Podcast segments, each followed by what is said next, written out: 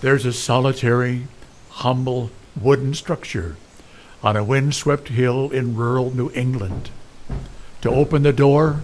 is to engage our minds, our hearts, and our imaginations. In this place, preachers and professors,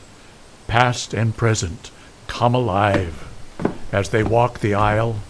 ascend the pulpit stairs, and teach. From theology, from history, and from the Word of God. Welcome to the Saybrook Meeting House, an audio production of Saybrook Ministries.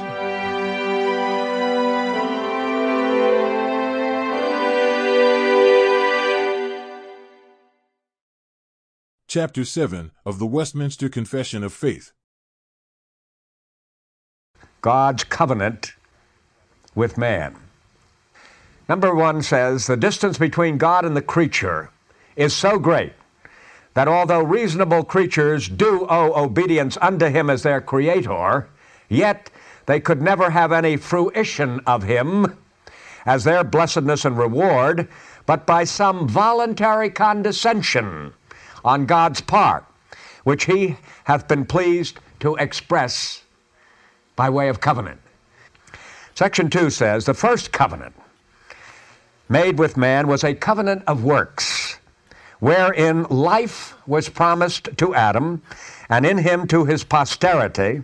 upon condition of perfect and personal obedience. Section 3 Man, by his fall, having made himself incapable of life by that covenant, that is, a covenant of works, the Lord was pleased to make a second, commonly called the covenant of grace, wherein he freely offereth unto sinners life and salvation by Jesus Christ,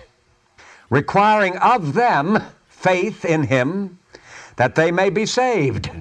and promising to give unto all those that are ordained unto life his Holy Spirit to make them willing and able to believe. Number four continues this covenant of grace is frequently set forth in the scripture by the name of a testament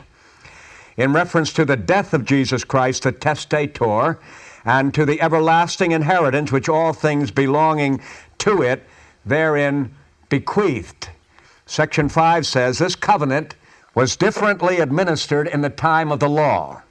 and in the time of the gospel.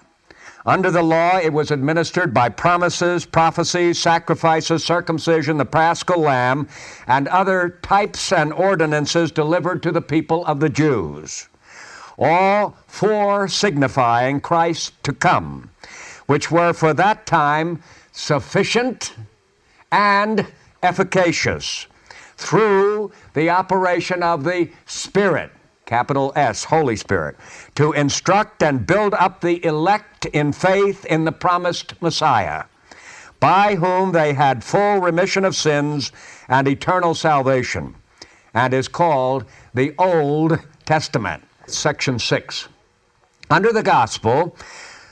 when Christ the substance was exhibited, the ordinances in which this covenant is dispensed are the preaching of the word, the administration of the sacraments of baptism and the Lord's Supper, which, though fewer in number and administered with more simplicity and less outward glory, yet in them it is held forth in more fullness, evidence, and spiritual efficacy to all nations, both Jews and Gentiles, and is called the New Testament. There are not, therefore, two covenants of grace differing in substance,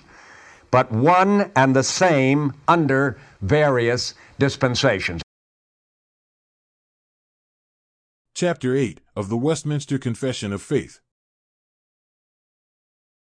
Chapter 8 deals with of Christ the mediator. Section 1. It pleased God in his eternal purpose to choose and ordain the Lord Jesus his only begotten Son,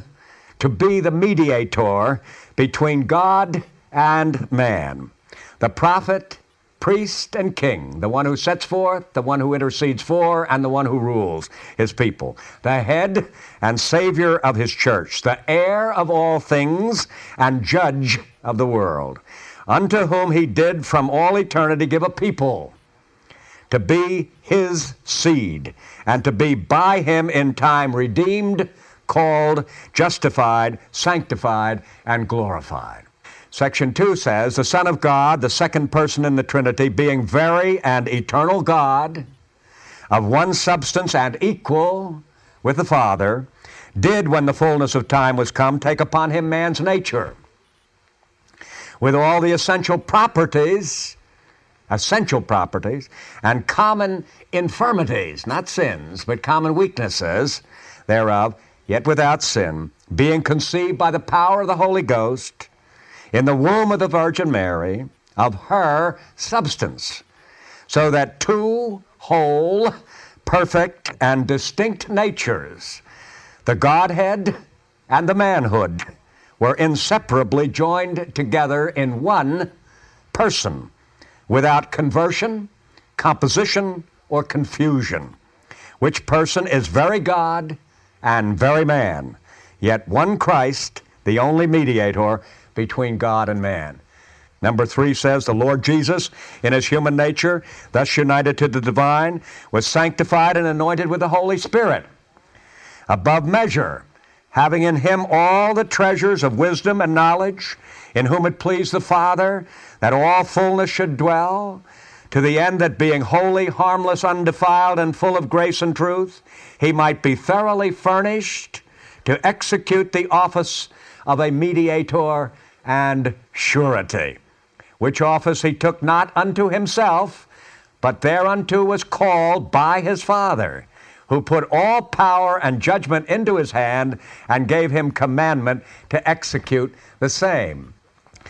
Section 4 reads This office the Lord Jesus did most willingly undertake,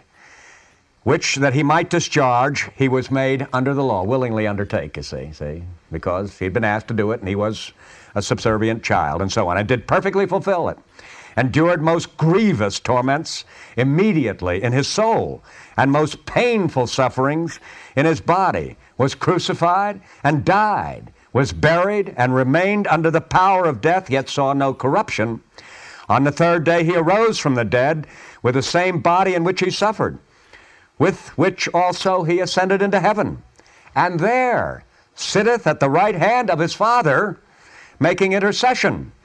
and shall return to judge men and angels at the end of the world. We take up now the fifth section of chapter 8, the mediator, Jesus Christ, which teaches us that the Lord Jesus, by his perfect obedience and sacrifice of himself, which he through the eternal Spirit once offered up unto God, hath fully satisfied the justice of his Father and purchased not only reconciliation, but an everlasting inheritance in the kingdom of heaven for all those whom the Father hath given unto him.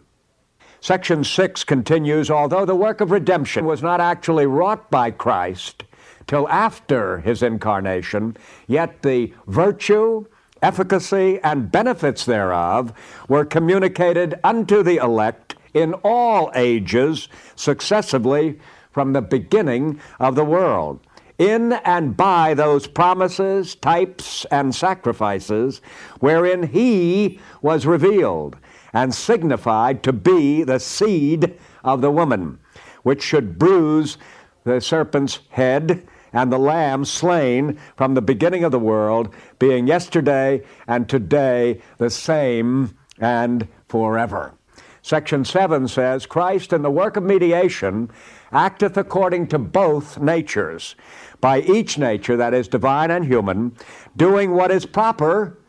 to itself. Yet by reason of the unity of the person, that which is proper to one nature is sometimes in Scripture attributed to the person denominated by the other nature. The section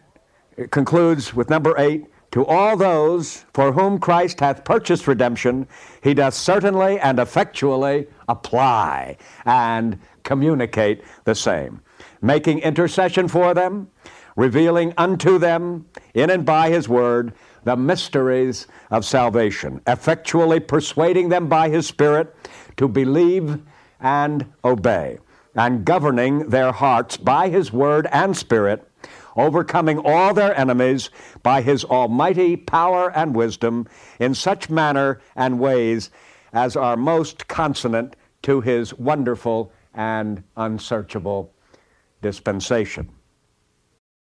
Chapter 9 of the Westminster Confession of Faith. Section 1 reads God hath endued the will of man with that natural liberty that it is neither forced nor by absolute necessity of nature determined to good or evil. The second section says man in his state of innocency had freedom and power to will and to do that which is good and well pleasing to God, but yet mutably, so that he might fall from it. Section 3 tells us man, by his fall into a state of sin, hath wholly lost all ability of will to any spiritual good accompanying salvation.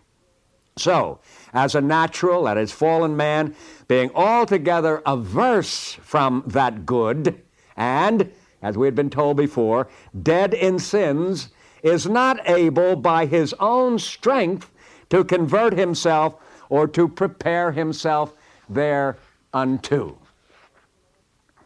Now, uh, fourth section. When God converts a sinner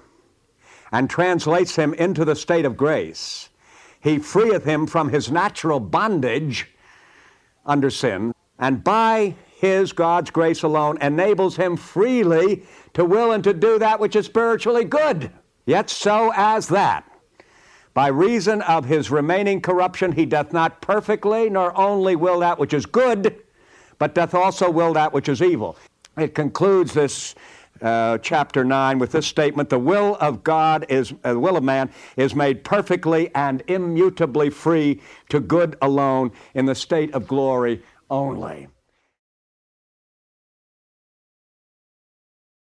Thank you for joining us this week at the Saybrook Meeting House. We hope you've been blessed by today's podcast. Saybrook Ministries' mission is to provide didactic and devotional content from the Christian faith delivered to the saints, recovered and refined by the Protestant Reformation. Be sure to visit saybrookministries.org for continually updated Christian content designed to inspire and invigorate our imagination and intellect. Join us next week for another journey to the Saybrook Meeting House. Until then, may God bless you.